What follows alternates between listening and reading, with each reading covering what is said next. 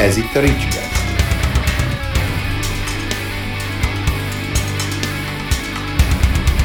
Ez itt a Ricskeszt. Ricskeszt. Sok szeretettel köszöntök mindenkit a Ricskeszt első adásában. Igen, ez lett a neve, még mielőtt itt megjegyzést tennél. Ö, nem volt jobb ötlet.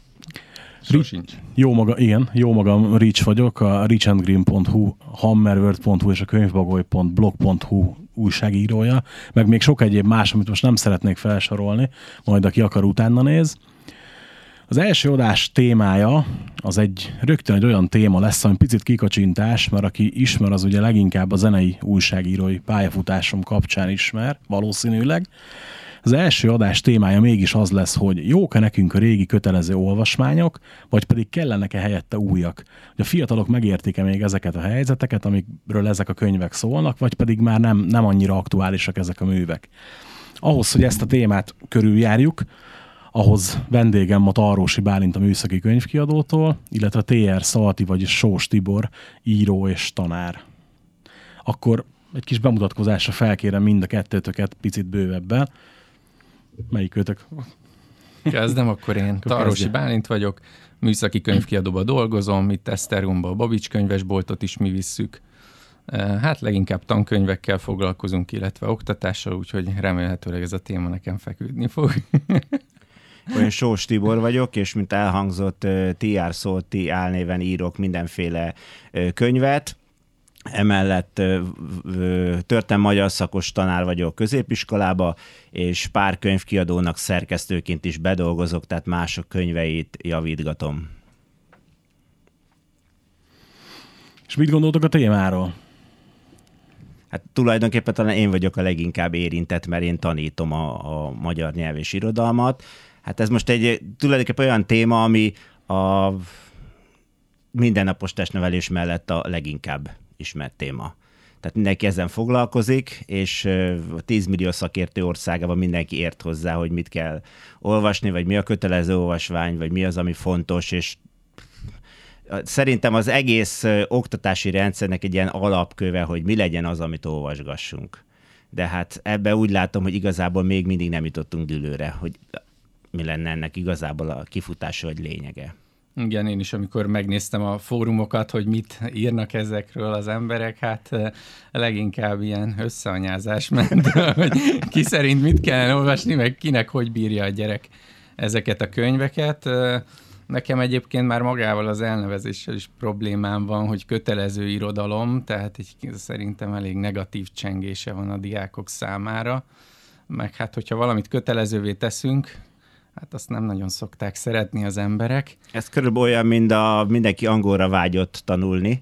Hát azt hiszem, itt ülünk mindannyian eléggé idősek vagyunk idézve, vagy még átéltük az átkosban, kötelező volt az orosz nyelv, és senki se tanulta, mindenki angolt szeretett volna tanulni, és akkor bejött, hogy angolul, németül kötelező tanulni, akkor hirtelen nem akart senki se tanulni angolul és németül.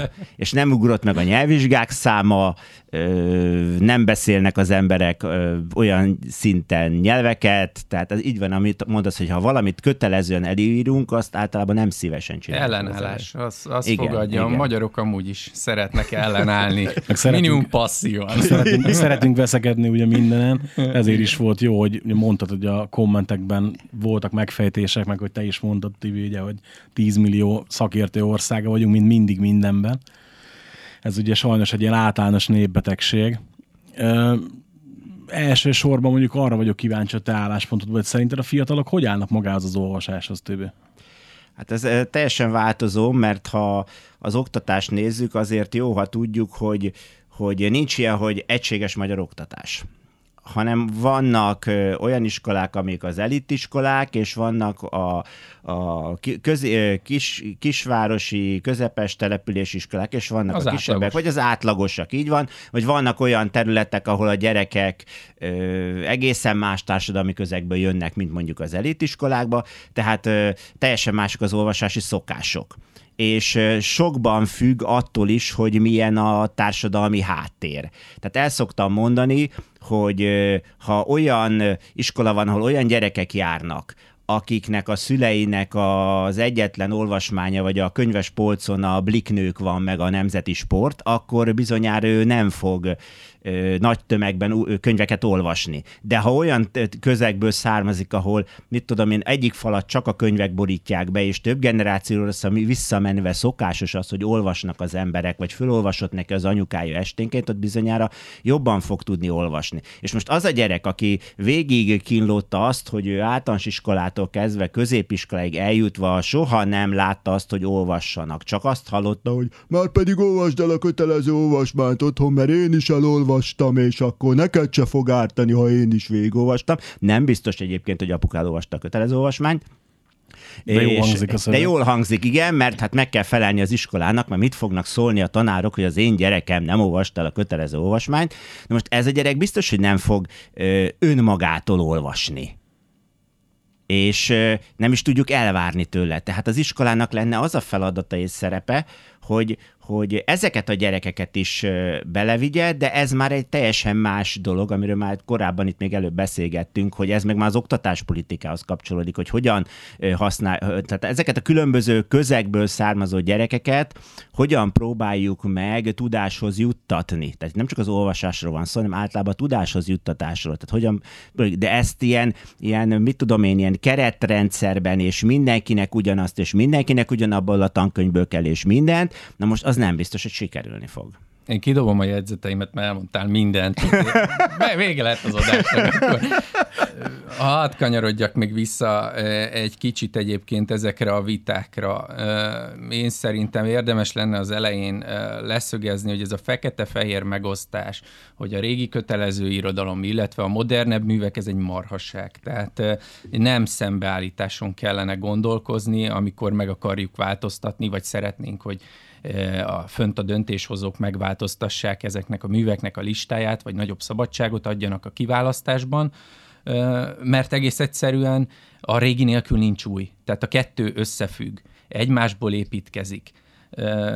Magát, ugye itt volt szó oktatáspolitikáról, a kerettantervet is érintenünk kell, ugye, ami hát azért leszabályozza, hogy mi az, amit mégiscsak kellene tanítani. És az irodalomban is az a probléma, de szinte minden tárgyra igaz, hogy hatalmas a tananyag. Ez így van. Tehát, így van. hogy az ókortól a modern irodalomig, amíg eljutnak, egész egyszerűen képtelenség befejezni. És, és, és úgy képtelenség befejezni, hogy, hogy egy csomó mindenre nem jut idő. Meg egy csomó mindenkire nem jut idő. Tehát így is.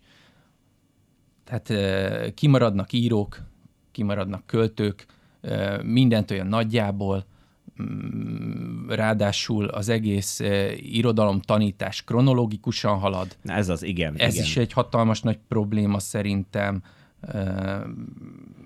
El kell indulni kötelezően egy időponttól, a legrégebbitől a legújabbig. És nem biztos, hogy úgy a legjobb felépíteni egyébként az irodalom tanítást. Hát mondjuk egy görög, vagy egy, hát legfőképp egy görög filozófia, nem biztos mondjuk, hogy a 9. osztályban tökéletesen érthető és, és Vagy egy görög dráma, igen. Tehát ez az Antigone és igen. társai. Na most ez a ez, tehát hogy mondjam, ezt nem most találták ki, ez az irodalom elméleti Nem, szemlélet. nem, ez nem. már így volt a dualizmus korában, meg Igen. amióta a közoktatás van, ezt valaki így kitalálta, hogy így kell, de én például azt mondom, hogy itt a 21. században ez teljesen életszerűtlen. A Hát ez- dualizmus idejében könnyű volt, száz évvel előrébb voltunk, Igen. nem volt ennyi tananyag, most viszont tananyagot kellene csúsztatni ugye a modernebb kor felé, de hát egész De nem csak a tananyagról van szó, most gondoljatok végig, amikor mi voltunk középiskolások. Tehát én emlékszem rá, hogy egy nap ilyen 5-6 óra volt. Igen. Tehát ennyi volt, amit bennültünk az iskolába. 5-6 óra. Most a végig gondolt, hogy ebből a mindennapi 5-6 órából volt ének, meg technika, meg rajz, meg hasonlók, tehát általában 4 órára kellett fölkészülnöd. Ma a mostani gyerek általában 37-38 órát ül egy héten az iskolába. Tehát ez egy műszak a gyárban Igen. és ennyit Konkrétan kell ott igen. ülnie. És, és ehhez képest iszonyatos mennyiségű adathalmazt kell megtanulnia, olyasmit, amit mondjuk az okostelefonján ki tud googlizni két másodperc alatt. De ez nem csak a, a középiskolában van, hanem az egyetemen is. Tehát az egyetemi oktatók is meg vannak lőve, mert hát Hát most ő elmondja azt, amit tud, de lehet, hogy a tanulmányát már letöltötte PDF-be a gyerek, és el is olvast, és meg marhára unalmas neki ez az egész, amit ott elha- ami ott elhangzik. Tehát e, itt az oktatási rendszeren is változtatni kell ilyen szempontból. És azt ne felejtsük el, hogy itt vannak a tanárok is, és a tanároknak is általában 26 órájuk meg kell, hogy legyen. Most gondold végig, hogy te mondjuk végig tűz napi 6 órát, és végigülöd ülsz egy 40 fős osztályba, mert azért arra azt jól tudjuk Magyarországon, hogy a középiskolákban bizony-bizony ilyen 36 meg 40 fős osztályok vannak. Most abba próbáljál meg irodalmat tanítani, meg egyebeket, Igen. de mindegy, és 30-40 fős osztályok, lehet, hogy te ott hátul a padba, elfekszel a padon, és akkor pff, alszol. De egy pedagógusnak 7 órát kell állandó szerepben lenyomni, úgy, hogy 200 gyerekkel találkozik naponta, és akkor az összes gondja, baját, meg hasonlókat venni kell. Tehát ez egy olyan rendszer, amiben pont az a cél siklik el, hogy jól, ha most ugye az irodalomról beszélünk, jól olvasó, gondolkodó és a világban eligazodó emberekkel találkozzunk. Ugye mi a cél? A ma magyar társadalom, felnőtt társadalomnak nagyjából azt mondják, a 36% a funkcionális analfabéta. Mi a funkcionális analfabetizmus, Ricsi? Tudod? Ö, ö, én vagyok a megtestesítő. Nem hiszem. Nem tudom konkrétan, mire gondolsz. Ez mi, a, mi a funkcionális analfabetizmus? Azt tudjuk-e? Tud olvasni, csak nem érti. Pontosan. Ja, ja hogy magára fogalomra A fogalom, mi az, igen. Tehát nem tud olvasni, konkrét... és nem érti. Tehát egy, egy, elég egy nyomnak egy, mit tudom én, hitelszerződést, legtöbbször gondolkodás nélkül aláír, és utána sikoltozik, hogy te jó Isten mi van benne, mert nem tudja elolvasni, nem tudja értelmezni. Óriási ö, problémákat okoz, én valahol olvastam, hogy új, új, az az alapja a funkcionális analfabetizmusnak, hogy, hogy nem tud értelmezni egy villanyborotfa használati utasítást, bekapcsolom, kikapcsolom. De ez, ez a, hogy mondjam, az iskolán kívül is visszaüt, mert például nagy cégeknél, Audinál is hallottam, hogy nem találtak olyan embert, hogy kiadják az utasítást, és megint nem értette meg az utasítást, amit kiadtak Ugye neki. én voltam, voltam gyári munkás három éven keresztül, nem mondom, hogy jó periódusa volt az életemnek, de nagyon tanulságos, és ott egyébként ezt én láttam testközelből, hogy volt, voltak minden nap műveleti utasítások, meg volt ugye adva az, hogy x darabba darabszám arra napra, ehhez ez a célszám, hogy ennél több selejt nem lehet. És akkor mondjuk eltelt két óra, és néztem, hogy legyártottuk a napi tervnek a két órai részét, a selejt egy picit több, és akkor mondjuk kiadtam az utasítást a gépkezelőknek, hogy kicsit csökkenteni kéne a selejt mennyiséget. Majd azt mondja nekem az illető, hogy hát de miért? Ha 40 selejt lehet egy nap, és még nincsen csak 20, akkor még a felénél vagyunk. De mondom, hogy ha órára leosztod, akkor nem stimmelünk. Miért nem? Hát 40 lehet, és még csak 20 van. És ugye ezeket a köröket, ezeket a köröket minden nap lefutottuk, és ott ugye így amúgy, vagy a másik tök egyszerű példa, ezt pont a Bálintal beszélgettük a múltkor, hogy csináltunk az egyik Facebook oldalamon, csináltam egy Facebook játékot. Én szerintem teljesen egyértelműen, nem is játékot, csak egy, egy kiraktam egy posztot, és én szerintem teljesen egyértelműen megfogalmaztam. Megkérdeztem őt is, hogy jó ez így, és mondta, hogy szerinte igen. Nem telt el 20 perc, hogy kiraktam, ketten írtak rám privátba, hogy figyelj, akkor most ez hogy van, és jól értelmezem, hogy és álltam, hogy de hát én kérek elnézést, azt a szöveget én szerintem megfogalmaztam érthetően, melyik része nem világos. Hát majd most akkor neki nem egyértelmű a leírásba, hogy így és így, vagy úgy és úgy van. Hát a szakképzésben ugye most rosszabb is lesz a helyzet, hiszen a közismereti részt azt likvidálták. Tehát ott most nincs magyar oktatás normálisan. De van. Láttad a tankönyvet? Hát láttam, csak nem akarok belenézni még egyszer. Hát, Ugyanúgy, hogy a történelembe igen, se, igen, bár az inkább közelebb áll hozzá. Tehát az, az, az, én nem is tudom, az valami szégyen. Hát a Már matematika bocsánat, is mondom, igen. nagyon legyengült ott, ami nagy probléma. Mert talán egy, aki, nem... mit tudom én, szakácsnak tanul, vagy, vagy cukrásznak, annak ugye nem kell tudni írni, olvasni, még véletlenül sem. Bocsánat, hogy cinikus vagyok. Hát, Tehát egy tankönyvük van, egy tankönyvük van, és abban az egy tankönyvben van az irodalom, a matematika, a történelem, a mit tudom, kémia, biológia, minden. Tehát hát hihetetlen. Megoldották egyszerűen, igen, csak igen. ennek meg lesz a bőjtje. Az igen, a mert ugye probléma. A gondolatmagot értem ennél. Igen. Csak ugye a, az egy dolog, hogy a kivitelezés nem jó, ez most mindegy, ezt ugye nem, nekem nem tisztem eldönteni, de tehát nem gondolkodik senki még csak közép-hosszú távon se. Tehát nem azt mondja, hogy hosszú távon gondolkodás, mert azt tudjuk, hogy nem feltétlenül erősség, de hogy egy közép-hosszú távon se látja, hogy ez nem lesz így Ez jó. igazából egy tananyag csökkentésnek szánták. Igen, Tehát, de csak nem sikerült jól. Igen, igen. Tehát valahol, valahol... Mert már egyébként alapból is meg volt nyesve az a, bocsáss Igen, meg, hogy nyugodtan. közbeszóltam, alapból is meg volt nyesve a szakképzésnek a tananyaga. Tehát már elég szűk volt előtte is amit ott tanítottak. Mert ugye ez a túlterheltség, hogy a diákok túlterheltek, a pedagógusok túlterheltek, ugye itt volt ró- róla szó, hogy hány órát kell leülni, és a többi pedagógusoknál még nem beszéltünk arról, hogy plusz még mennyi az adminisztráció, Ez így van. mert egyébként az sem kevés. Meg az irodalom dolgozatot ki kell javítani. Igen, igen, igen. Otthon, gondolom, Otthon- szépen otthon, javítgatod. persze, Igen. Tehát, igen. amikor jut rá idő Igen, este. igen, igen. Tehát, hogy ez, ez, ez, ez mind egyébként ilyen aknamezőre tévedt történet. Nem lehet így megoldani, tehát ez csak teljesen meg kell, megreformálva lehetne, így, hogy így tömögetjük a lyukakat, jobb nem lesz.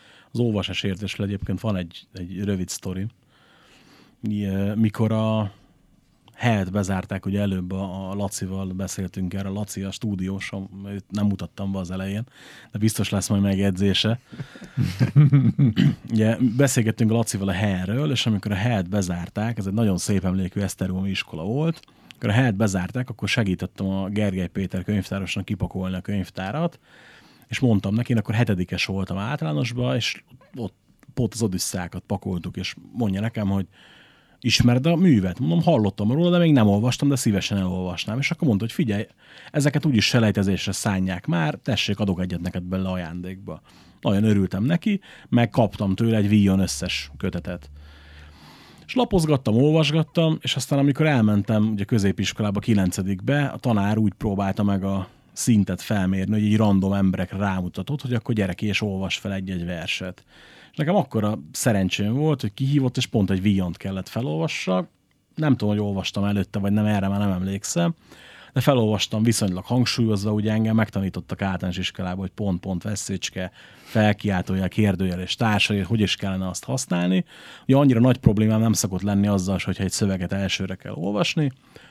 Kimentem, felolvastam, mondjuk azt, hogy viszonylag jól sikerült, és azt mondta a tanár, hogy hát, mondja, ma ez a hatodik órám, ilyen még nem volt, nagyon jó sikerült, akkor kapsz egy ötös te is, meg aki kijött veled, ő is, ő nagyon jól olvasott, azt hiszem egy Petőfi verset talán, ő is kap egy ötöst. Na, Hát az egész osztály onnantól fogva utált minket, és ez a négy évre meghatározó volt, mert hogy előtte mindenki makogott mindenféle egyszerű szövegen, és ö, ott tökre kijött pont ez, amit az elején mondtál, Tibi, hogy ott bizony, a, főleg a makogósaknál ott megvolt az, hogy a szülők nem igazán voltak olvasáspártiak, nem igazán olvastak, nem igazán foglalkoztak vele, de volt egy másik véglet is, egy gyerekkori barátomnak, azt mondta az édesapja, hogy már pedig neked kötelező olvasnod, annyi szabadságot kapod, hogy ott a könyvespolc, te választhatsz magadnak könyvet.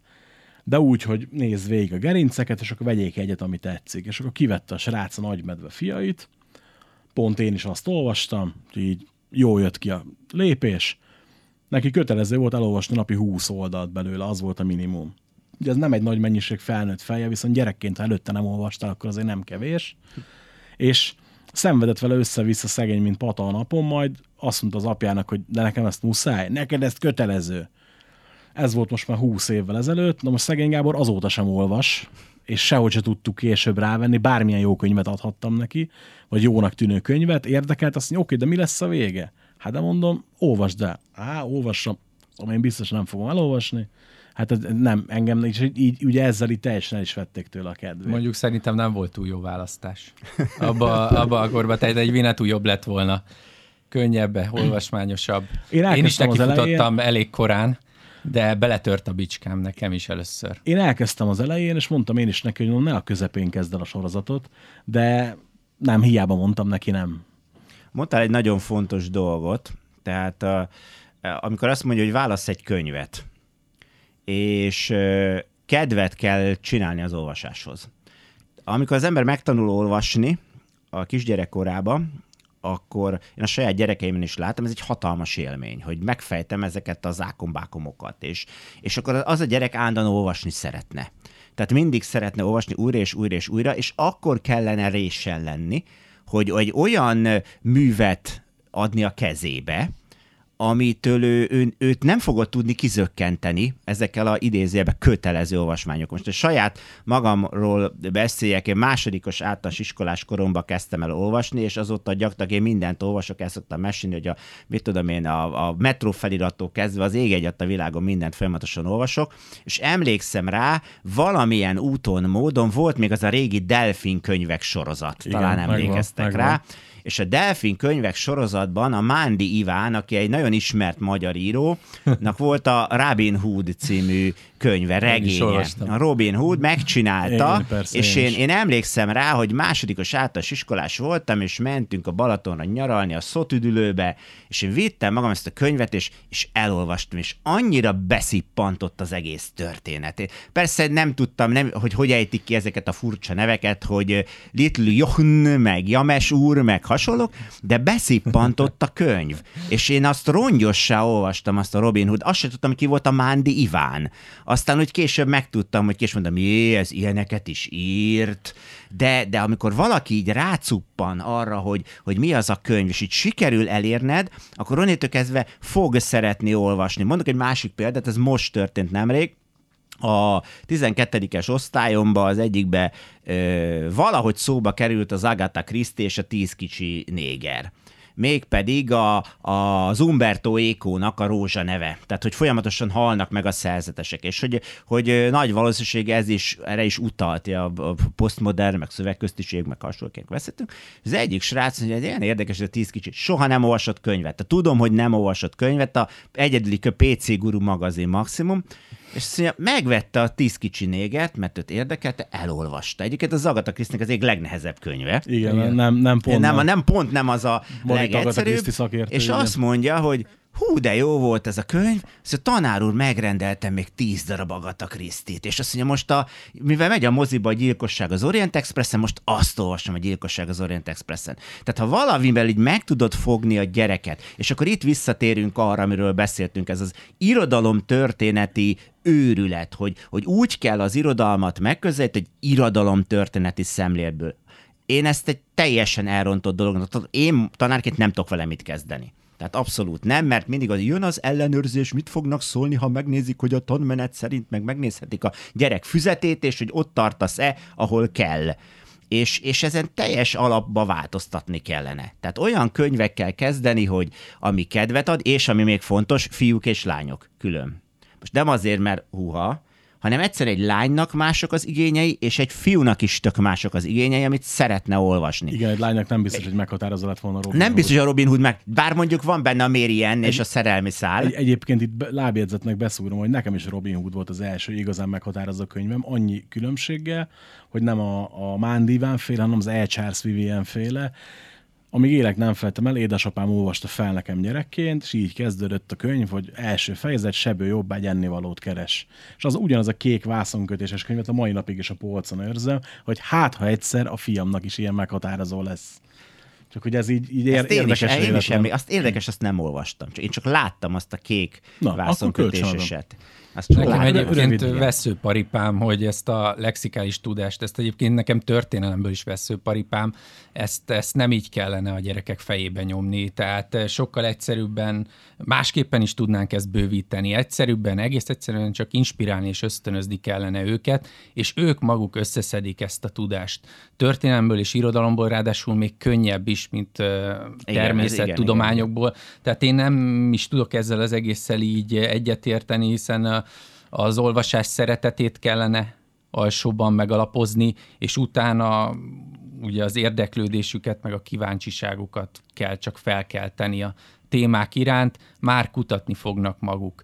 Egy ilyen ötlet például ugye, hogy szétszedjük fiúkra, lányokra, hát eh, kisgyerekeknél a kíváncsiság a legnagyobb mozgatóerő. Én biztos vagyok benne, hogy a fiúk kíváncsiak lennének arra, hogy mit kell a lányoknak olvasni, vagy mit ajánlott nekik olvasni, illetve a lányok fordítva, hogy a fiúknak milyen műveket ajánl a tanár úr például. Ez, jó, ebben igazad van, tehát hogy kíváncsi rá, de valahol tehát az érdeklődési körükbe ö, kellene csinálni. Mondok egy másik példát, ott van, én például imádom az Ottlik Gézának az Iskola határon című regényét. De az egy, egy nagyon kedves kolléganő mondta, az egy kanszagú regény. Tehát az egy abszolút macsó, tesztoszterontól túltengő mű. Amit De nem egy- is alsóban olvastad. nem, hát ezt középiskolában, de most ugye arról beszélünk, Igen, hogy igen, általában, igen, hogy igen. olvasnak, tehát nem biztos, hogy ez a De lányoknak én már előbb szétszedném fiúkra, lányokra egyébként az ajánlott olvasmányokat. Na most itt eljutottunk oda, hogy, hogy nem kötelezőnek kéne, hanem ajánlottnak. Igen, én mindenképpen változtatnék. ajá, ajánlottnak kellene. És jóval bővebb listát És adnék. egyébként, amit, amit ugye mondtál az előbb, te is, meg ugye te is említetted már ugye a választást az előbb, hogy ezért is jött amúgy picit ez a régi sztori, mert ezt a tanárt aztán később, aki kihívott verset szavalni, le is váltották, meg egyébként el is ment utána szülési szabadságra, és jött helyette egy fiatal, frissen végzett, ambíciózus, tele lendülettel jött egy, egy fiatalabb csaj helyette, aki egyébként én szerintem nagyon jó tanár, ugye a, a, azt hiszem, talán a mai napig aktív is, és jött, nálunk volt először az, hogy megfilmesített irodalom, mint tétel az érettségén. És akkor ugye így sugalmazta neki a rangidős, korban rangidős tanár, hogy hát tudod, most kapott Oscar díjat a sorstalanság, tudod, hát, hát a sorstalanság, és azt mondta a csaj, hogy hát elnézést, de szó szerint idézem, a nagy lófaszt. És mondja, hogy miért, akkor te mit fogsz adni? És a csajnak ott volt a kezébe a Harry Potteres mappa, és mondja, hogy megfordult a fejemben a Harry Potter, de mivel az osztályból egy kivételével mindenki fiú, nem biztos, hogy annyira érdekli őket, én szavazásra bocsájtottam nekik, hogy Harry Potter vagy Gyűrűk ura, és a Gyűrűk ura nyert 70-30 arányba. És így fogta a fejét az idős tanár, hogy te Jézus, Atya, Úristen, ezt valaki meghallja, ki fognak nevetni. Négy osztály érettségizett abba az évbe, három osztályban a sorstalanság volt, nálunk a Gyűrűk ura, mindenki versenyzett érte, kidolgozhatja ki a tételt, úristen milyen lesz, és bejött az a faktor, amit te is mondtál, olyan ember is elolvasta a nem éppen rövid könyvet, aki életében nem olvasott, és mindig is rühelt olvasni. És büszke volt Ráadásul rá. nem is egy könnyű könyv a gyűrűk hát, ura. nagyon nem. Tehát a film az egészen populárisan dolgozta fel azt, ami egyáltalán nem volt populáris. Amikor olvastam a Gyűrűk urát, bocs, így egy kicsit kitekintünk, hogy én is csak a film után kezdtem el, és annyira vártam azokat a látványos csatajeleneteket. Na most az pont nincs benne. Csak említik, hogy, hogy megtörtént. Én nagyon haragudtam, emlékszem, hogy a filmből kimaradt a bombadil Thomas, így nekem ilyen nagyon fájó pont Benne volt, van de- a rendezői változatban. Mely? A bővítedve? De igen. Nincs benne. De mennek és találkoznak vele az erdőbe. Hát Ez ezt ennyire- 12 órás a bővített változat. Igen, ennyire Nekem újra kéne volna. néznem, ez Nekem ennyi távlatából. Igen, nekem is ott van. A, most ezt, ezt megnézem, mert nekem úgy, úgy valami Úgy volt, rémlik, igen, a, valami rémlik, ugye ilyen kürtös kalapos ember, tehát ilyen cilinderes figura, és az ott ugrabugrál az erdőbe, amikor mennek, rögtön az elején. A Na, hát fangor ezt- erdőbe, ezt- vagy ezt nem meg- tudom meg, milyen megnéz, erdőbe. Megnézem majd, Itt az nem, ideje amit, újra nézni. igen, nem, Így amit van. butaságot. És ugye, ugye itt, itt visszautalva kicsit erre a választásra, hogy ugye, mint én emelt szintű általánosba jártam, ugye felsőben, és ott a magyar tanárunk nagyon, nagyon nyüstölte nekünk a kötelezőket, most nyilván nem esett nehezemre elolvasni, de például mondjuk nem, nem feltétlenül éreztem azt, amikor olvastam mondjuk a kőszívű ember fiait, hogy az osztályban mindenki érti, amit olvas. Nekem nagyon tetszett, de én mondjuk olvastam már előtte kíváncsiságból magamtól is jókait, és ugye ére, meg hát Stephen Kinget is olvastam már akkoriban, tehát a hosszú terjengős leírás annyira nem volt újdonság, viszont láttam, hogy volt olyan, aki nem érti, hogy ezt a sztorit miért ennyi oldalon meséli, amikor meg lehetne oldani, sokkal rövidebben is. És ugye éppen ezért, amikor középiskolában is tanultuk a, a, a szabadságharcot és időszakát, és mondta az egyik is- osztálytársam, hogy őt ez tökre nem érdekli meg, hogy jaj, kőszívű, akkor se olvasta végig, mert milyen hülyeség, és kezébe nyomtam a 80 huszárnak van egy ilyen filmregény, ami igazából javarészt a forgatókönyvet tartalmazza, no, olvasd el ezt. Megnézte a filmet, és hogy tök elkapta ugye az egész idea. Csak ugye akkor még ő nem volt erre felkészülve. Attól függetlenül, hogy mondjuk ez is nyilván emberfüggő, mert nekem meg pont betalált akkor, de ő neki Igen, de nem. most ez érdekes, mert fölmerült az a kérdés sok helyen, hogy miért kell tanulnunk 200 évvel korábban élt emberek problémáiról, meg itt jön mindig ez a jókai, hogy terjengős, Hát és akkor a, azt hiszem, hogy a heti válaszban volt, amikor két magyar tanár beszélgetett, és a közszívember filmből betettek egy részletet, amelyben a tekintetes úr sajátosságot írták le, hár, nyol- 30 latin és 12 német szóval fűszerezve, és egy ilyen 12 soros körmondatba, hogy ez a tekintetes úr miről híres és miről nem. Most én erre azt tudom mondani, hogy például kevesen tudják, hogy Jókai zseniális novellista volt. Tehát ha azt mondjuk, hogy a én is, szabadságharc, van az a csataképek a magyar szabadságharcról, és abba, mivel egy novelláról van szó, a terjengős leírások úgy hiányoznak. Tehát azt mondom, hogy ha, ha ha jókai, akkor, akkor vegyük a, a csataképeket. Zseniális az, amikor a Branyiszkói hágon áttörnek, és, és az már nem is olyan román, olyan realista vonásokkal van tele, vagy, vagy a Sonkoi Gergely, vagy a Jó- jókainak vannak ilyen, ilyen külföldi novellája, Karinus például, abból csinált ő drámát is.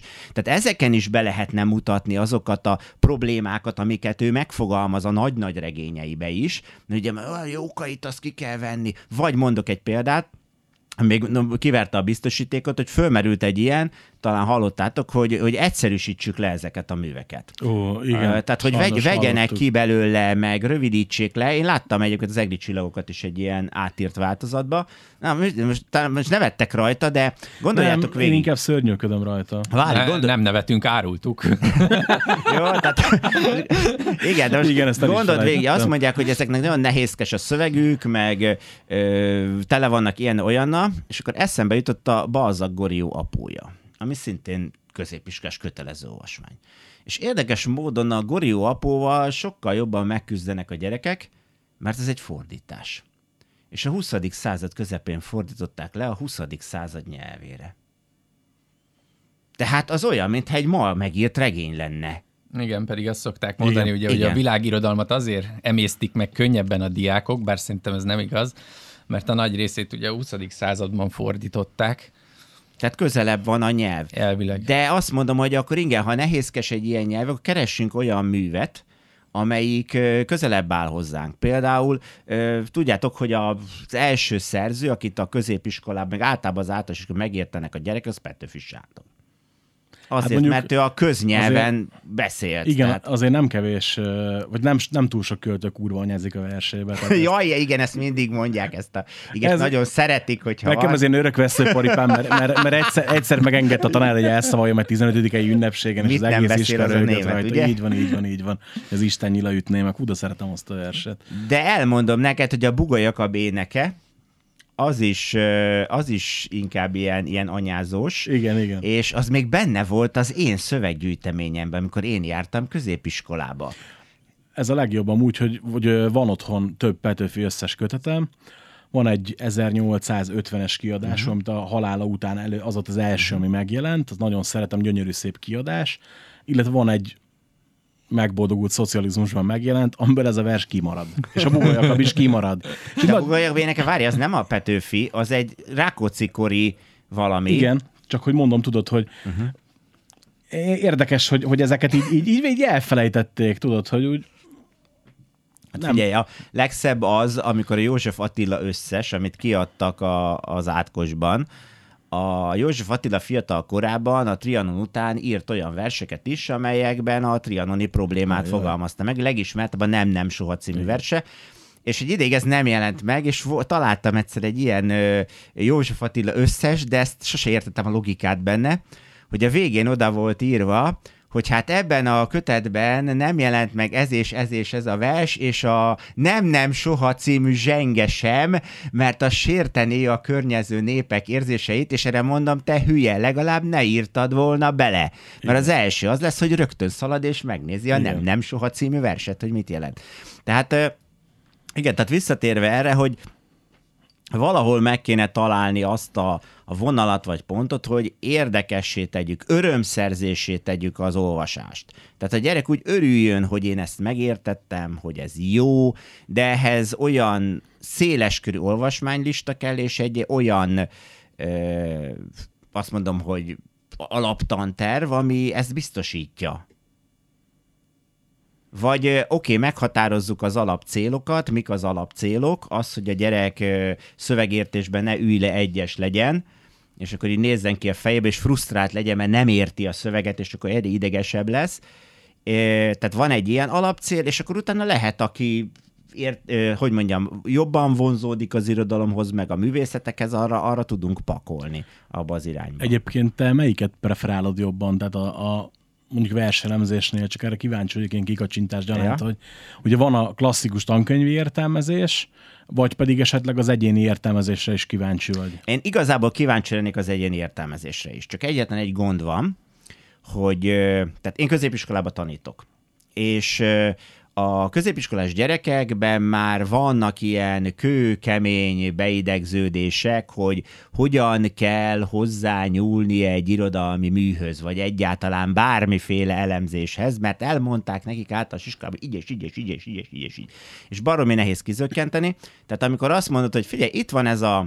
Én sokszor csináltam ilyet, nem mindig sikerült, hogy itt van ez a téma, vagy itt van ez a, a mű, és akkor írd le róla, amit így gondolsz, vagy, vagy elolvastuk ezt a novellát, írjatok otthon, most főleg a 12-eseket irattam ilyet, egy elemzést, hogy, hogy próbáld meg így összerakni. Meg is beszéltük, hogy mi, mi az, ami szerepeljen benne szempontok, mire kell figyelni egy ilyen műnél és meg közösen is elemeztünk ilyeneket. Tehát, hogy mi az, amit fél. És mondják, jaj, de jó tanár úr, így ilyen marha jó meg tudjuk csinálni, és tök értem, de hazamegyek, nem fog menni. De mondom, próbálkozzál. Mit fog csinálni otthon? Googli, első találat, és kiedzeteli. Mert nem akar rossz jegyet kapni. Holott, figyeljetek ide, nagyon sokszor megcsináltam, hogy én nem írtam rá jegyet. Tehát megmondtam, nem fogsz rá jegyet kapni, arra vagyok kíváncsi, hogy te magadtól mire tudsz jönni. Nem, mert a Google hamarabb legyünk túl rajta, de ez egy teljesen más útra megy, ha gondoltok, el is beszélgethetünk egy kicsit, mert a mai gyerekek az egyrészt, mert nem olvasnak annyit, illetve a, a digitális technológia gyorsasága következtében ezt a világot nem élünk, baromi lassúnak érzik. Tehát most például érettségén volt olyan probléma, hogy nem olvasta végig, hogy mi a feladat. Azért, mert négy sorba volt, és az már túl sok ki akarja találni. El szoktam mondani, ilyen állatorvosi ló töri dolgozatban volt, egy ilyen feladat, hogy az alábbi városok, ma melyik történelmi városok ma melyik ország területén találhatók, és használhatta az atlaszt. És én a városokat két oszlopba rakosgattam. Tehát ugye mellé kellett volna írni. Összekötötték. Gondoltam. Holott, sőt, akkor is összekötötték, amikor azt mondtam, hogy ne kösd össze.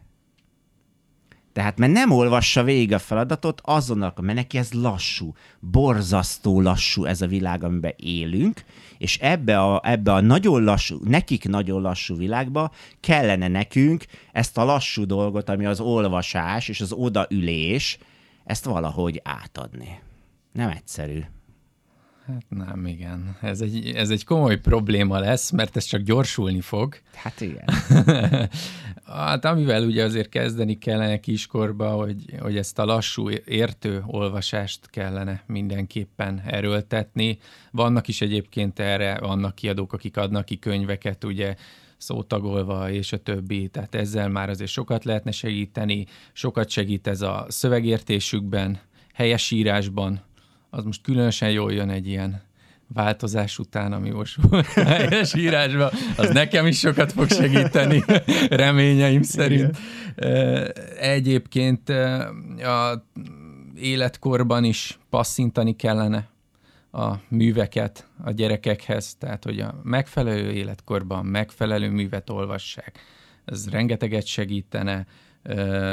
Én tényleg ezt a kronológikus irodalom oktatást ezt így ejteném, inkább ilyen, hát hogy fogalmazom, ilyen motivumok, témák szerinti történetbe vinném el. Amúgy is ez az irodalomoktatás, ez, ha nem bántalak meg, ez Nyugodtan. ilyen művészet. Persze, tehát, igen. Val- e, tehát, van, aki ért hozzá, van, aki megérti, van, aki nem. Tehát ugyanolyan művészet az irodalom, mint a zene, vagy a festészet, igen. vagy a szobrászat. Tehát ha valaki Viszont... nem alkalmas rá, akkor Viszont mi ezt soha nem oktattuk így, néha úgy megpróbálták, de, de úgy igazán nem futottunk neki. Ahogy most oktatjuk, az a történelem oktatása. Igen, ez így Lényegében van. ahhoz passzintjuk az egészet.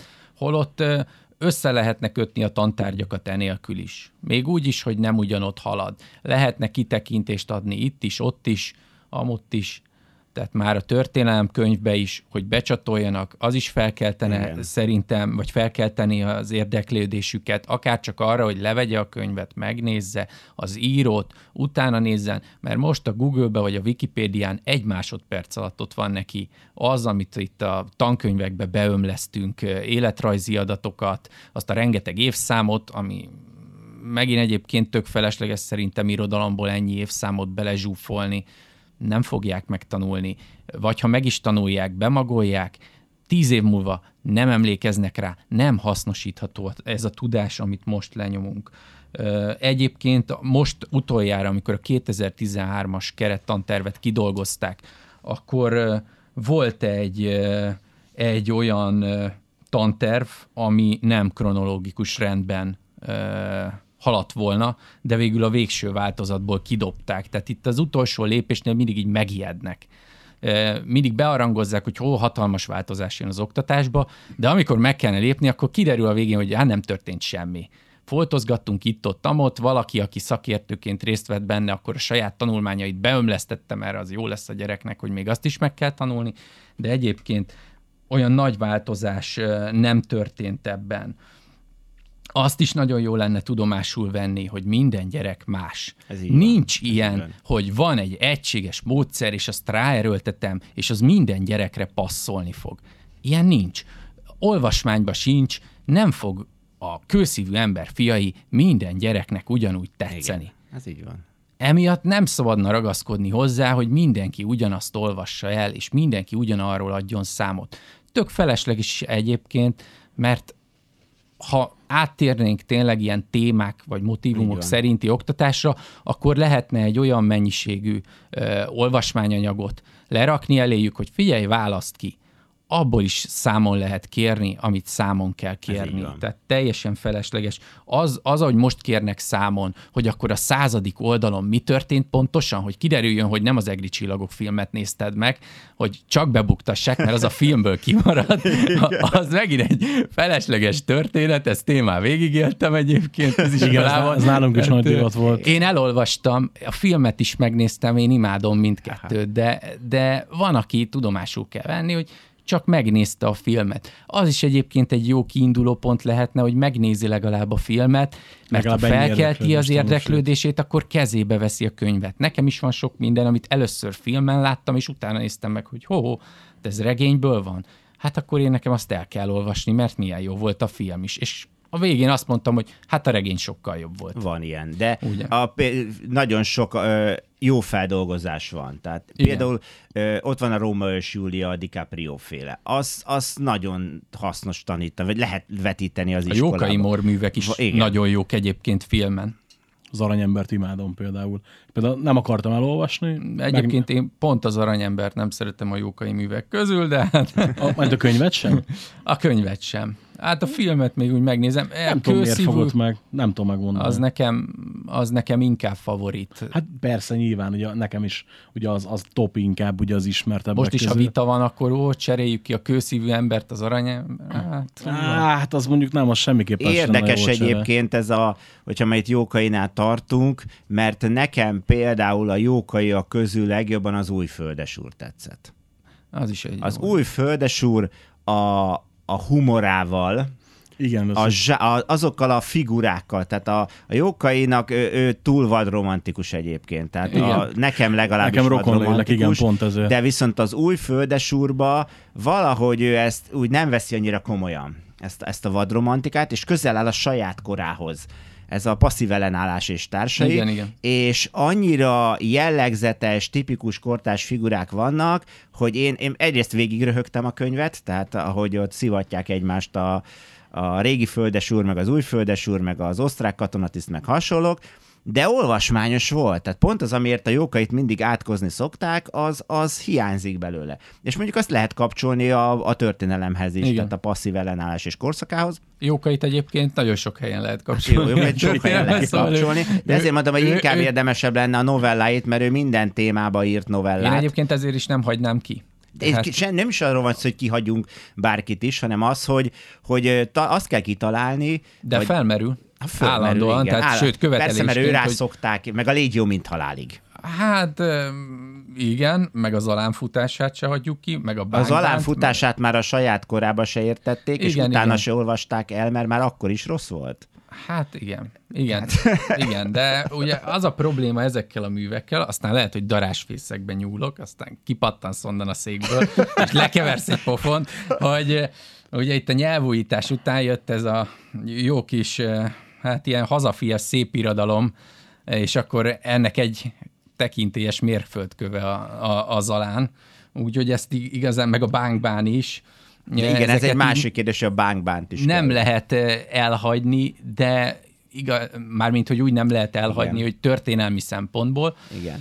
és akkor emiatt ragaszkodnak hozzájuk, de nagyon nehéz egyébként. A mm, regényeket szerintem egyébként a diákok könnyebben emésztik meg, mint hogyha a rímbe próbálják foglalni itten a magyarok dicső tetteit, de, de Hát figyelj, most a... Attól függ, hogy melyik zenekar tálalja, tudod. De ez nem butasság, hogy a melyik zenekar tálalja. Persze, egyébként nyilván. Tehát is. Vannak nagyon jó feldolgozások. Tehát Az az, amikor a, segíthet. a, ö, hallgattam például a Pető, jó, a Petőfi az, az könnyen érthető, de például a, az Egy gondolat bánt engemet. Föl van a YouTube-on a Maca Péter énekli, és azt szerintem zseniális. Vagy a József Attilának a tiszta szívvel egy csomóan feldolgozták. Hogyne. Tehát, a például. Igen. Igen, Igen, igen, igen. igen, igen. Szerintem egy csomó ember ott tanulta meg. Igen. Tehát egyébként nem tanulta volna. Ez most nem vicc. Nem, persze, én csak azért, most én is így tanultam meg, tehát hogy azért kicsit éreztem benne magamat. és a csongor és tündéről mit gondolunk? A csongor és tündérről mit gondolunk? Mit szólnak a diákjait hozzá? Hát a csongor és tündét én megmondom őszintén. A csongor és tündét a YouTube verzióval jutottam el a, a és diákokhoz. vele? A csongor és tünde tizedikbe borzasztóan nehéz mű. Ugye? Én is Tehát így tizedikbe. Az ember tragédiája a dettó. Én, én például akkor értettem meg az ember tragédiát, és azóta tartom zseniálisnak, hogy ö, valamikor 12-es, bocsánat, mi, a mi időnkben negyedikesek voltunk, igaz, Laci? Tehát negyedikesek voltunk, Jó, még ott a igen. 90-es évek előtt, és ö, elvittek színházba, és a, a Mapesti Színházak, vagy Magyar Színház akkor volt, az volt a nemzeti, és a Bubik István főszereplésével megnéztük az ember tragédiáját. És én akkor ért, éltem át mi az, hogy katarzis. Zseniális volt egyébként, akkor megértettem a művet. Igen, minket is Érted? elvittek az ember Megértettem a művet, az ember tragédiáját. Színházba. 18 évesen megértettem, és azt mondom, hogy ezt most kell. Egyébként a tanárnőnk is minél később igyekezett venni. És, és igen, tehát hogy meg lehet Sokat ezeket a a műveket színház érteni, is. és mondom, atya úristen, de zseniális, még ezzel az avittas nyelvével is, pedig szegény Arany János mit összekínlódott, hogy olvashatóvá tegye a, az ember tragédiáját, de, de akkor meg lehet így érteni. És igen, színházi előadásba. Például a Molière Tartüfét, az szintén fönn van a YouTube-on, Az a zseniális. zseniális az Eperjes Károlya. Igen. Igen. Tehát Eperjes Károly, meg a Nagykálózi Eszter, meg ezek, nézze meg a gyerek a tártüfföt, és meg, mert olvasásba, olvasva baromi nehéz. Molière-től bármi jó színjáték. Igen, színjáték. Tehát én, és azt mond, én azért szoktam ezeket a Egyébként szín... nem is értem, minek erőltetjük a Én azt az mondom, ilyen ezeket színdarabnak írták, hogy előadják, Igen. bemutassák. Pont- pontosan Tehát, ezt akartam mondani. Nagyon jókat beszélgettünk például az Ibzennek a Nórájáról. Hmm. Az Eszenyi Enikő és Hegedűs D. Géza fönn van az is a YouTube-on, most egyfolytában YouTube-ot reklámozunk, de mindegy, ott és Bármit lehet. Bármit lehet. Tehát hatalmasan jól tudtunk beszélgetni a, a férfi és a nő kapcsolatról, a családról, a nőnek a me- önmegvalósítása, és ezt elolvasták volna, én elolvastam előtte a darabot, hú, mondom, hát ez valami iszonyatosan gáz, mondom, ezt nem fogják végigolvasni, de amikor megnézték, akkor az ott már befogadható volt. Tehát nagyon sok esetben használható meg ez utána a... elolvasva befogadható esetleg, sokkal, igen, igen, mert igen. akkor már van egy kép, amit tud hozzá igen, társítani. Igen, igen. Igen, van rálátás, van aspektus, igen, igen úgy azért már lényegesen könnyebb. Nekünk is volt, hát és azon gondolkodom, hogy szerintem pont a bánkban volt nekünk ilyen, hogy szenvedtünk fel, amikor el kellett olvasni, senkinek nem ment. elmentünk, megnéztük színházba, pontosabban nem is, bocsánat, mi ezt operában néztük meg, még jobb volt. Az opera zseniális. Én nem szeretem nagyon az operát, de a Bánkbán opera gyerekek az, az egy száz Oké, oké, egy oké, de gondolj bele, hogy elmentünk egy osztálya, akik se olvasni nem szeretnek, a javarészük alapból a, történ- a történelmet nem szereti, a másik felük eleve azt nem szereti, hogyha azt mondod, hogy magyar, Hát én, én pont a legrosszabb korszakban, vagy osztályban voltam ebből a szempontból. Elmentünk, négyen így ültünk tátott száj, hogy hú, de jó, a többiek meg mikor lesz már a szarnak vége. És ugye így, viszont volt, aki azt utána, hogy ez nagyon jó volt. Hetedikbe, bocsánat, nem, már középiskolában, ö, azt hiszem, hogy tizedikbe, és akkor másodikba elvitt minket a, az osztályfőnökünk elvitt megnézni a Balfácánt vacsorára című darabot. Nem tudta szegény, hogy az egy ilyen szabadszájú változat, és amikor a Kern 90 fokba meghajolva bejön, és az az első mondat a darab, hogy kurva lumbágó, elkezdett szakadni a nevetéstől az egész osztály, meg fogta a fejét, hogy Jézusom, hova hoztalak titeket, és végig ez a hang nem, meg ez a szemlélet volt. Viszont ez kellett ahhoz, hogy utána bármikor, amikor feltette a kérdést, hogy ki akar színházba jönni, bármilyen darabra, mindenkinek a magasban volt a keze. És nem kellett, hogy ilyen modernebb hangvételű darab legyen, bármit megnézett mindenki, csak kellett egy kezdőlökés, ugyanúgy, mint hogy az olvasásnál is. És egyébként ugye, a, amit az előbb mondtál Bálint, hogy ugye megnézi valaki a filmet, és akkor, hogyha tetszik, elolvassa a könyvet. Nekem az igazi olvasás mánia az így kezdődött. Szerintem ötödikes lehettem, és nagyon szerettem, rengeteg western filmet néztem akkor. És megnéztem az ezüstó kincsét, és nagyon tetszett, és emlékeztem, hogy édesapámnak ott van a könyves polcán. És mondtam neki, hogy nem találtam meg utána, hogy hol van, mutassa meg. És mondja, hogy akkor figyelj, akkor most elmondom, melyik a te könyves polcod. És összeválogatott nekem egy könyves polcot, ahol rakott Kármájt egy párat, rakott Rejtőt egy párat, meg Vernét, ezt a hármat rakta oda. De ezeket akkor... én is és akkor, Igen, igen, és akkor igen. mond, mondta, hogy, mondta, hogy hajrá. És ugye amikor el, elkerültem az újságíró iskolába, vagy elmentem újságíró suliba, akkor ugye a két hollós könyvesboltban volt a tanfolyam, ahova jártam, és ugye a Zoli adta ki ezeket az új kötéses Verne meg Kármály könyveket, amit ugye most átvett más már, Igen. és elolvastam ugye az újrafordított változatokat a, a Vinetú könyvekből, és így teljesen fogtam a fejemet, hogy ugye nem a teljesen más, mint előtte, ugye. Ott például tök jót tett ez a picit, pici átírás neki. És hogy mennyi, baromira megszeretette vele az úgy értem, hogy a, a régi színai féle átdolgozás volt a jobb, vagy a mostani? Ö, gyerekfejjel azt mondtam, hogy a színai, viszont most azt mondom, hogy sokkal jobb a- az mostani, uh-huh. azért, mert hogy ö, így azért sokkal inkább megvan az úgymond western jellege, uh-huh. viszont az ifjúságnak szerintem a színai féle romantikus, egy puskagolyóval leterítem a három ellenséget, sokkal, sokkal meseszerűbb, nagyobb élményt ad, hogy hú, igen, ezek a sértetetlen hősök. Hát amikor olvastam már, már felnőttebb fejjel az újrafordított változatokat, ugye kiadtak nem is tudom, 40-50 kötetet, rengeteget. És amikor elértem odáig, hogy nem tudom, hogy a Boszporuszt, hogy mit hajózzák körül a, a Vinetújék, és a Vinetú tengeri beteg lesz meg, meg ott haldoklik a hajón, meg mondom, úristen, hát ilyenek gyerekkoromban nem voltak, hát ez micsoda. Tehát, hogy kicsit volt ilyen, ilyen, ilyen, ilyen úgymond uh, ide rombolódás bennem, de, de szerintem gyerekként mindenképpen jobb az a, az a változat a gyereknek. Na most akkor visszatérünk arra, hogy talán az lenne a jó, hogyha az irodalmat tematikusan járnánk körül.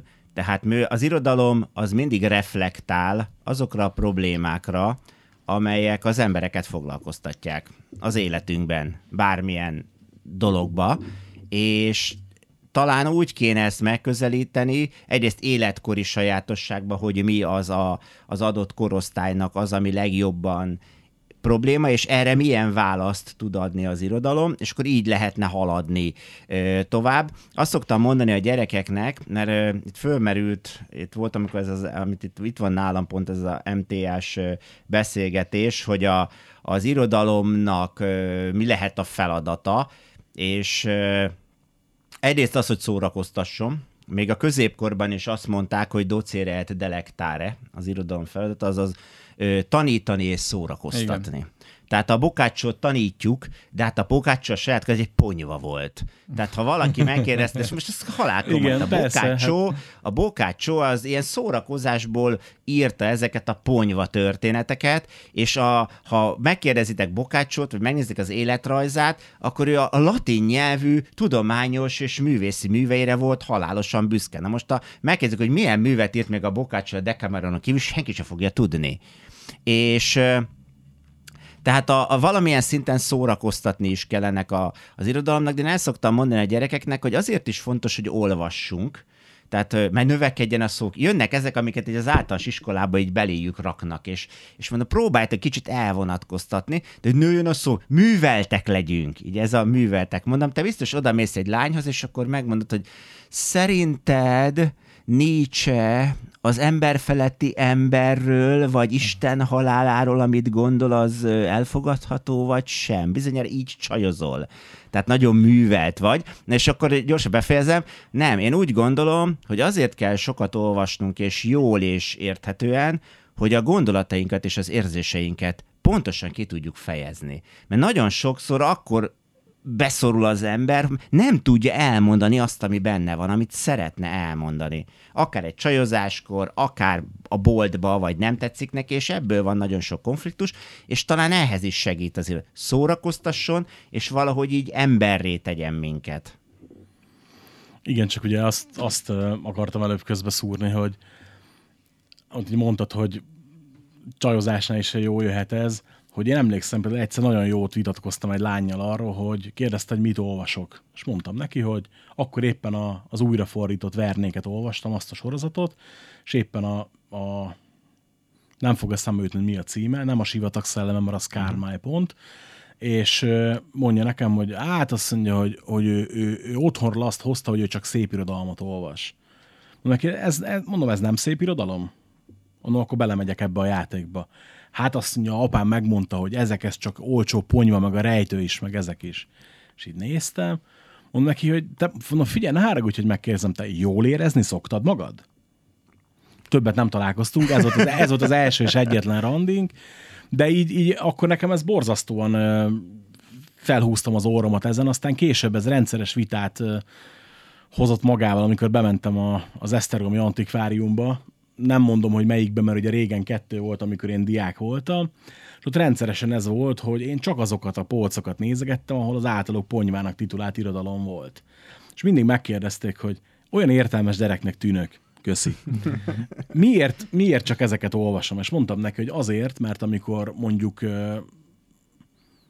akkoriban sok otthoni gondot, hogy édesem akkor már, már ugye beteg volt, stb. Kicsit ki akarok szakadni a világból, és vettem egy csomó rejtőkönyvet például, hogy vettem egy pár Agatha Christie-t, ilyesmit, és hogy vannak ennél sokkal jobb könyvek, és elkezdett nekem mutogatni valami ilyen, nem is emlékszem mit, de valami, valami ilyen nagyon, csak azt láttam, hogy baromi hosszú volt, és egyszer mentem bele a játékba, akkor megveszem azt a könyvet, amit ajánlott. James Joyce Ulysses. Pont a legjobbat. Így. És így, mert hogy ezt én értékelni fogom. És, Marcel plusz eltűnt idők nyomában. és emlékszem, hogy kb. a századik oldalon tartottam, és annyit, annyi történt addig, hogy megmozdította a lábujját, és kifújta az orrát. És akkor mondtam, hogy mi nem leszünk barátok. Becsuktam a könyvet, és azóta is ott van a polcon, ha nem ajándékoztam Ez el egyébként egy nagy probléma, ez, hogy mindenáron egymásra akarjuk erőltetni az ízlésünket, a gondolatainkat, hogy mit kell olvasni, hogy meg akarnak határozni szinte egy ilyen listát, hogy mit kell elolvasnod, Igen, hogy igen. azt mondják rád, hogy te művelt vagy, illetve mit nem olvashatsz el.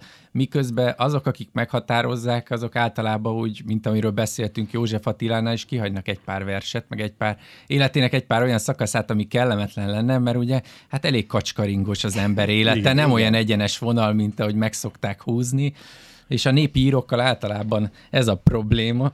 Tehát itt szó volt ugye Kosztolányiról, műsoron kívül volt, vagy benne Igen, már nem, nem, is nem tudom. volt még benne, igen. műsoron kívül volt, De de csak a mikrofonpróba volt. ott. csak igen. mikrofonpróba volt, de, de, de már előtte belemelegettünk ebbe a témába, tehát én, én, én ezt nem, és a gyerekekre se erőltetném rá, hogy neked kötelező ezt elolvasni, és ezt kell róla gondolnod, és már megírom a tankönyvbe, hogy a költő mit gondolt, hogy érezte, neked ezt kell tudnod, így kell verset elemezned, így kell művet elemezned, ezt kell kihoznod a végén, mint egy matematikai egyenlet, Ilyen nincs. Igen, az a véleményterror borzalmasan káros szerintem, és hát ugye ez tök jó példa, hogy azért nem olvasott sokáig egy, egy cimborám Kinget, mert megmondta a tanár az irodalom órán, hogy az ponyva, az nem jó semmire. És akkor mondtam a tanárnak, hogy ne haragudjon tanár úr, de hát elolvasta mondjuk a, az azt, vagy a rémkoppantókat? Példa, csak egy példát hozok föl. Ő elolvasta az ezüst pisztolygolyókat, és az szar volt. De mondom, könyörgöm, az egy... De az a legjobb Igen, mondom, az egy, az, az, egy, az egy százoldalas fricska, amit, Ízelítő amit ilyen, azt hiszem talán újságokba közlett le folytatások, Meg a repülőgépen írta, amíg igen, utazott egy igen, igen, igen, és így, mondom, hogy azért szerintem, most nem, nem mondom, hogy külföldi szép irodalom, bár rendszeresen rá szoktam tenni azt a címkézést, amikor címkézek ugye a katalógus rendszerbe, de mondjuk, a, de, de mondjuk, bár csak, ilyen, Ellenállás. bár csak ilyen dacból is, igen, de például szerintem kortárs irodalomnak simán lehet mondani. Júj, ezt most elmondta egy olyan szót, amitől ugye én is benne dolgozok ebbe a, a könyvészet és az írók. Utálom és én ez is a, a kortárs író. Most, Te az vagy, nem? Én is ezt mondtam, hogy én is kortársíró vagyok, Igen. mert hát nem csak a, az Eszterházi, meg a Nádas Péter, én is Ugye, kortársíró vagyok. Egyébként ö, megnéztem, a, a, meghallgattam a, azt a régi RTVS interjút, ami fönt van a neten, amikor ugye a, a Bellum Atlantis Igen, mutatott igen. be, és ott is ugye felhozta Eszterházit. A, itt adás előtt szóba került a Bozsó, akivel a másik podcastet csinálom, hogy a Bozsótól kaptam egyszer egy, egy Eszterházi könyvet, nem emlékszem, hogy születésnapomra vagy, vagy karácsonyra, mindegy. Utazás a 16-os körül, vagy valamilyen, nem, valami ilyesmi címe van. Négy, ismétlem, négy oldalt olvastam el belőle, és felhívtam a Bozsót, és megkérdeztem tőle, ne haragudj, de én mivel bántottalak meg ennyire? hát, hogy az nekem, nem tudom, hogy te szereted-e vagy nem, nekem Én az olyan bevallom szinten, őszintén, hogy én nem rajongok az Fú, nekem olyan befogadhatatlan, Parti Nagy Lajos borzalmas a szeretem, nyelvezete. Na, az más. Spiró György, nekem ők. Nekem az fontos, hogy a, a mondat az elkezdődjön valahol, valahol véget ér, és a mondatok kapcsolódjanak Milyen régi módú és vagy. legyen egy történet. Tehát ez nekem fontos, hogy legyen egy történet. Na, hát nekem ez hiányzott. Nem is olvastam végig azóta se, és több művének is nekifutottam, és mondtam, hogy hát ha ez a kortárs irodalom, én sosem szeretnék kortárs irodalmat olvasni. Viszont ugye, mivel, hogy kis túlzásra napi szinten forradok új könyveket a kezembe ugye a, a Babics könyvesbolt miatt, meg ugye a könyvbagoly miatt, ö, rengetegszer rácsodálkozom, hogy mennyi jó magyar ifjúsági regény van Van bizony, igen. de rengeteg tömegével. Most itt nem, nem is nagyon akarok kiragadni semmit, meg senkit. Lett volna még egy vendégünk, ugye a Holden Róz, aki ifjúsági regényeket írt, csak szegény, úgy Kovács Attila, ugye polgári nevén. Szegény akadályoztatta az időjárás, és nem tudott eljönni. Például az ő könyveit is nagyon szeretem, mert nekem egy ilyen mániám ez az ifjúsági regény olvasás, még így 30 pluszos fejjel is. És például ő tök jó megfogta ezt, amit ugye mondtál is, hogy, hogy egy kicsi modernizálás azért kell bele. Például minimálisan belerakta a Facebookot, belerakta a, a mobiltelefont, az ezt, az azt, hogy ugye a, a modernebb gyerekeknek is befog, könnyebben befogadható legyen, illetve terjedelemre is megtalálta azt a 100-110 oldalt, ugye nagybetű, nagy sor köz, ami még, még pont elég, a, a, ahhoz, hogy, hogy ne novella legyen, és jó legyen a sztori. Igen, igen. És ugye ő még, még azért azt úgy, úgy, úgy jó, jó fel, jó, jó be tudja fogadni, és jó, jó élménynek élje meg. És ugye sokszor meg, mikor látok, vagy megbeszélek egy-két tanár ismerőssel, mert van, aki csóválja a fejét, és mondja, hogy hát ő ezeket nem ajánlja a gyerekeknek, meg hogy ne olvassák el a Harry Pottert, meg ezeket. De mondom, miért nem? Tehát, hogy szerintem mindegy, mi visz rá az olvasásra, ha rávisz. Ugye ezt mondtad te Ez is, igen, hogy, igen, igen. hogy a jó választás az sokat tud segíteni. Lehet, hogy a tiltás miatt olvassák egyébként, mert Igen. azt azért el kell mondani, hogy a gyerek és az ifjúsági irodalom megy a legjobban Igen. Magyarországon. Igen, Tehát igen, igen. a legnagyobb a kínálat. És hát nem lenne, hogyha nem olvasnák. Tehát valamit azért olvasnak a gyerekek, az a probléma, hogy nem ezt, ami Hát most azért van ö, most téve. nagyon nagy eretnekséget fogok mondani, de ebben van egy iszonyatos nagy sznobizmus is. Tehát az, Van. hogy a, a idézőjelbe a magas irodalom, az az irodalom. De a kortársba azt az idő fogja eldönteni, hogy mi lesz értékálló, és vannak Persze. Ezek a futtatott szerzők, és nem akarom őket bántani, ők csinálják, amit csinálnak, és ezt valaki megtámogatja, vagy futtatja őket. Nem azért írják, hogy ők most futtassák, és ki tudja, hogy mit tudom én, száz év múlva fognak erre egyáltalán nem. Amit mondtam, Bokácsó a ponyva műveivel maradt fönt. Most e, például ott van Özsen Szű, akiről senki se hallott semmit szerintem, de Adi Endre korábban a legolvasottabb szerző volt, és az Isten király császárnak tartották. Ma már senki se még először egyszer kiadták a 90-es évek elején, de nem fogyott, mert annyira rossz volt, tehát nem lehetett olvasni. és, és igen, tehát én emlékszem rá, egy rövid sztori, amikor oda kerültem az egyetemre, én akkor már nagyon sok regényt megírtam, de még nem voltam olyan, szerettem volna már megjelenni, de, de mondták, és főleg a Nemere Istvánnek is sokat köszönhetek, hogy, hogy én még nem vagyok ott, hogy én megjelenjek. De, de sok regényt írtam, és mentem be, irodalom szeminárium volt az első, mindenkitől megkérdezték, hogy mit olvastatok. Ugye velem egykorú 18-19-20 évesek ültek ott, és akkor mondják, hogy hát én a Hajnóci Pétert sose hallottam. Nádas Péter, ki ő. És akkor rám került a sor, hát mondom, én a Leslie Lawrence-et szoktam olvasgatni, igen, sűrűn, hát onnétól kezdve én voltam a fekete bárány, érted? És bizt, úgy éreztem, hogy én valami rosszat csináltam, valami rosszat, de nem akartam föladni az írást, és volt egy egyetemi lap, amiben mondták, hogy írjak én is valamit, és írtam egy szamurájos történetet, amiben a, a magányos szamurájok lemészárolják az uruknak a gyilkosát, és Szerintem ez ami áthalásos sztori volt? Igen, igen. Így a felvezetésből. Igen, igen, igen. Ah, ez megjelent később ez a novellám, és akkor ezt úgy benyújtottam, és azt mondták, hogy, hogy nem, hát ezt hát végképp nem, és hát mit gondolok, valami komolyabb kell, valami művész, és akkor így írtam ilyen irodalmi jellegű dolgokat, de nem éreztem jól magam benne. És, ez, és van egy ilyen sznobizmus, igen, hogy, a, hogy az a műveltség, és az, és az, pedig példa, most megint visszatérve a Stephen Kinghez, az emberek közötti viszonyról, a, az emberi lelki sérülésekről, hát a Stephen Kingnél fantasztikusabban soha, mi, nála mindenki beteg a könyveibe, tehát Igen. olyan, mintha mindenki beteg lenne, tehát annál jobban soha senki nem írta meg. Pont ma reggel megosztottam egy cikket, a, megfilmesítik a álomdoktort, ugye a ragyogás folytatását, és így írta a King is, hogy utálja a Kubrick féle ragyogás filmet, végre valaki, nem csak én.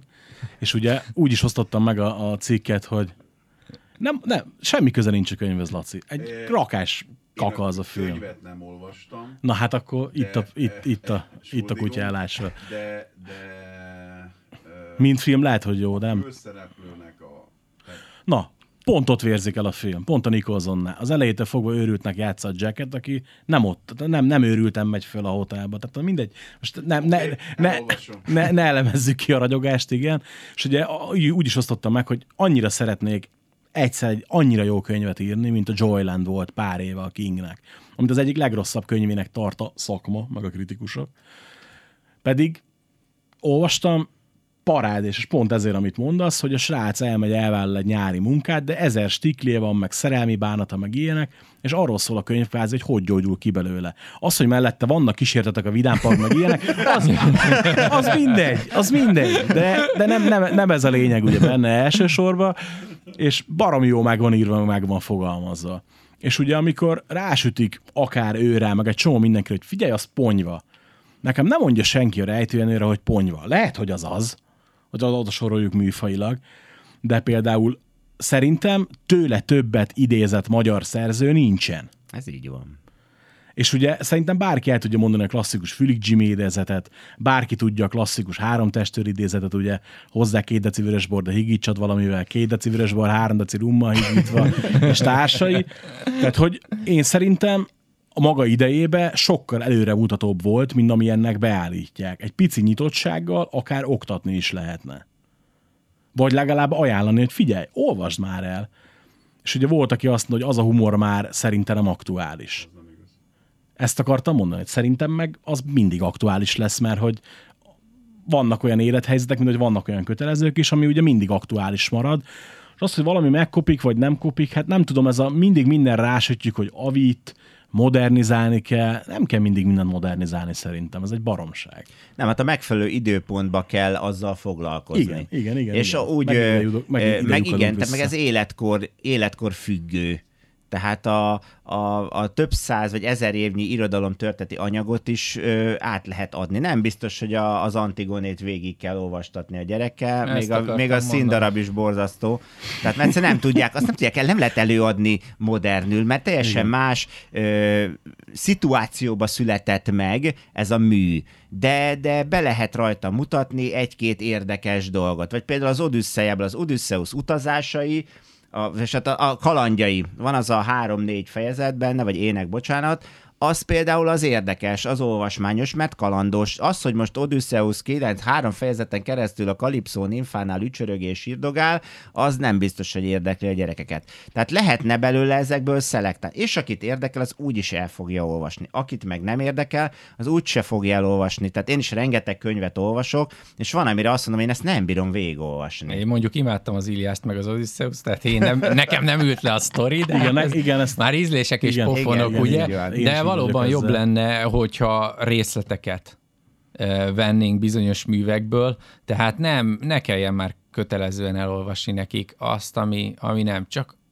egy kicsit mozgalmasabbat, ami még így is lassú lesz számukra, Ez persze. de ami átjön, ami fontos, tehát ha érdekli, úgyis tovább fogja olvasni, nem hagyja annyiban. Hát ez így működik, egyszerű. De valahogy mégse.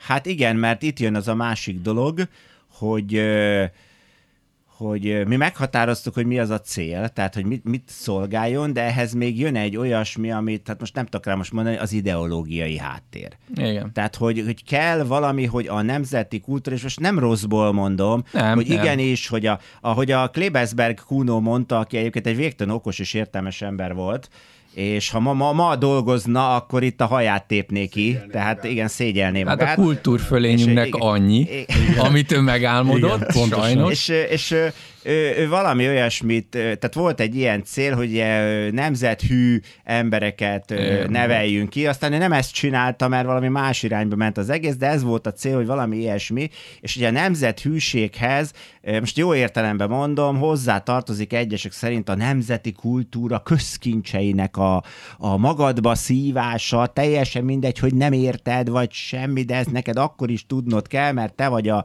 És nemrég volt egy ilyen felmérés, hogy ha mi nagyon furcsán működünk magyarok állítólag, ha nem ismered a, a nemzeti dalt, mondjuk valamennyit belőle, akkor fú, hát ö, mekkora égés, hű, te, nem tudom, mi az, Hát, ezt Pitagorasz mondanák. tétele, kit érdekel? Érted? Tehát kit érdekel, nem tud Pitagorasz tételed, de nemzeti dalt nem tudod, vagy a...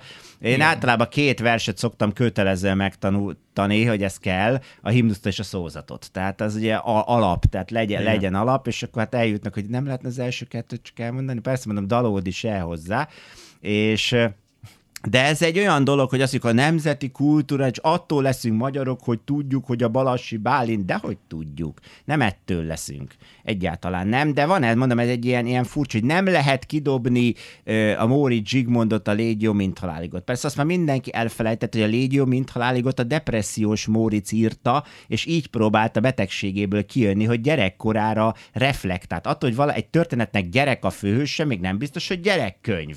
Igen, igen. Jó, ez, tehát ez, ez egy ilyen érdekes dolog. nem, nem egy könnyen emészthető darab, szerintem sem, meg hogy nem, nem feltétlenül ugye annak a célközönségnek szól, akinek be van lőve. Egyébként előbb ugye mondtad, hogy értjük, nem értjük.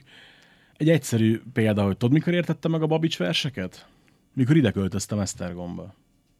A főle, de főleg az Esztergomi verseit. Hogy, hogy mondjuk kiültem a Várhegyre, és ott elolvastam egy pár verset. De hogy, hogy csomó mindenhez kell élethelyzet, meg, meg kell egy valamihez élettapasztalat, és ugye itt megint csak ugyanoda lyukadunk vissza, hogy nem feltétlen a, a, a jó időpontba kapják ugye ezeket, a, ezeket az irodalmakat. Illetve más volt a szituáció, amikor az a mű megszületett.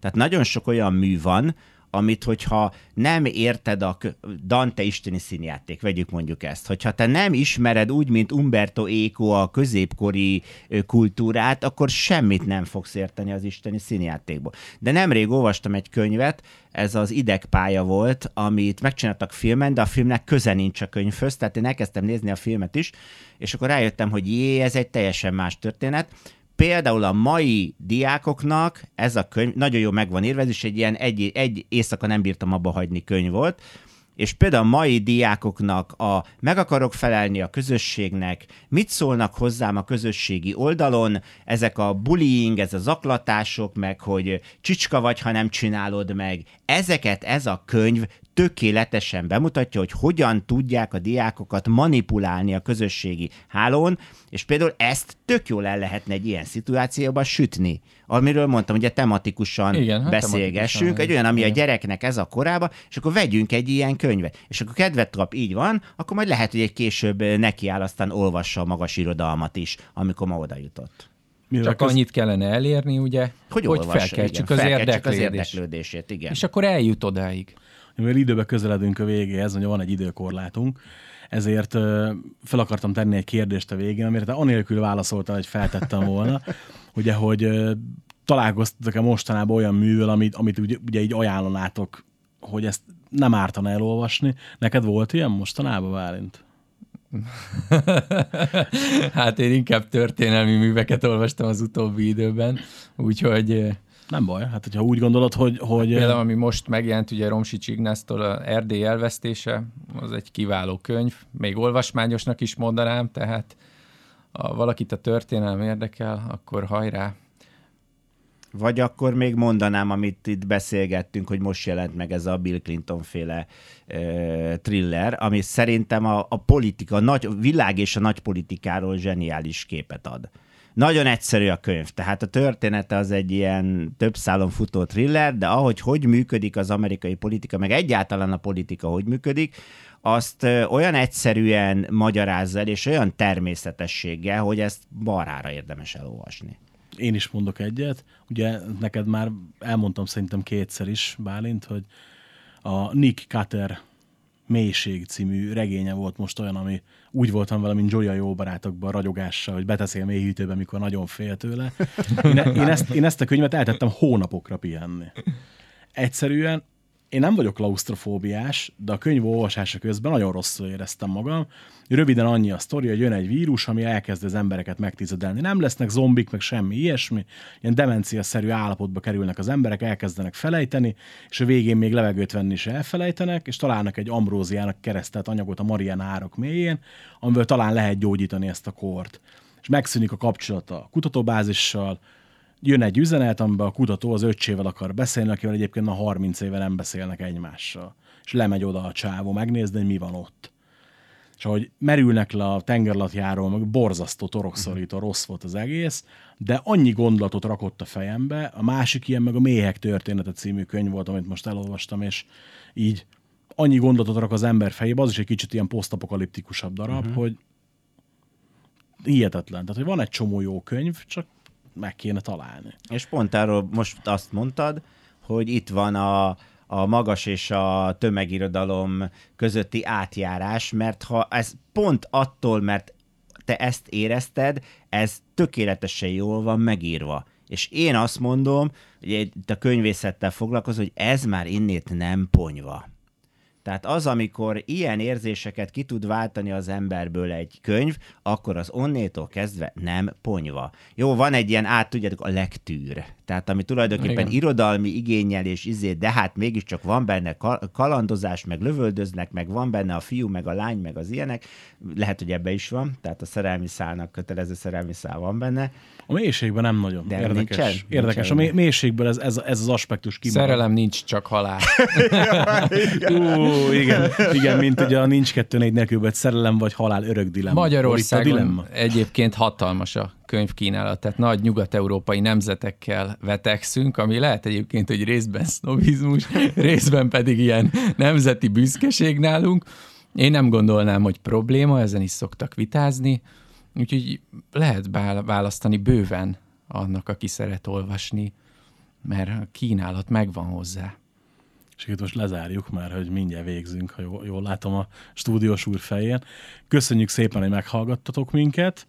Ha bármi észrevételetek van akár a témával kapcsolatban, vagy esetleg van valami olyan javaslatotok, amiről szeretnétek, hogy csináljak podcastet, akkor a richkukac richandgreen.hu e-mail címre tudtok nekem írni, illetve a Facebookon megtaláltok túl sok szénégető Rihárd nincs fönt. Egy, egy van rajtam kívül, szegény már párszor keresték én miattam, úgyhogy ne őt zaklassátok, hanem engem. Én vagyok az, aki nagyobb darab. Az Esztergomi. Igen, az Esztergomi. Sziasztok! Hello, Hello, sziasztok. sziasztok!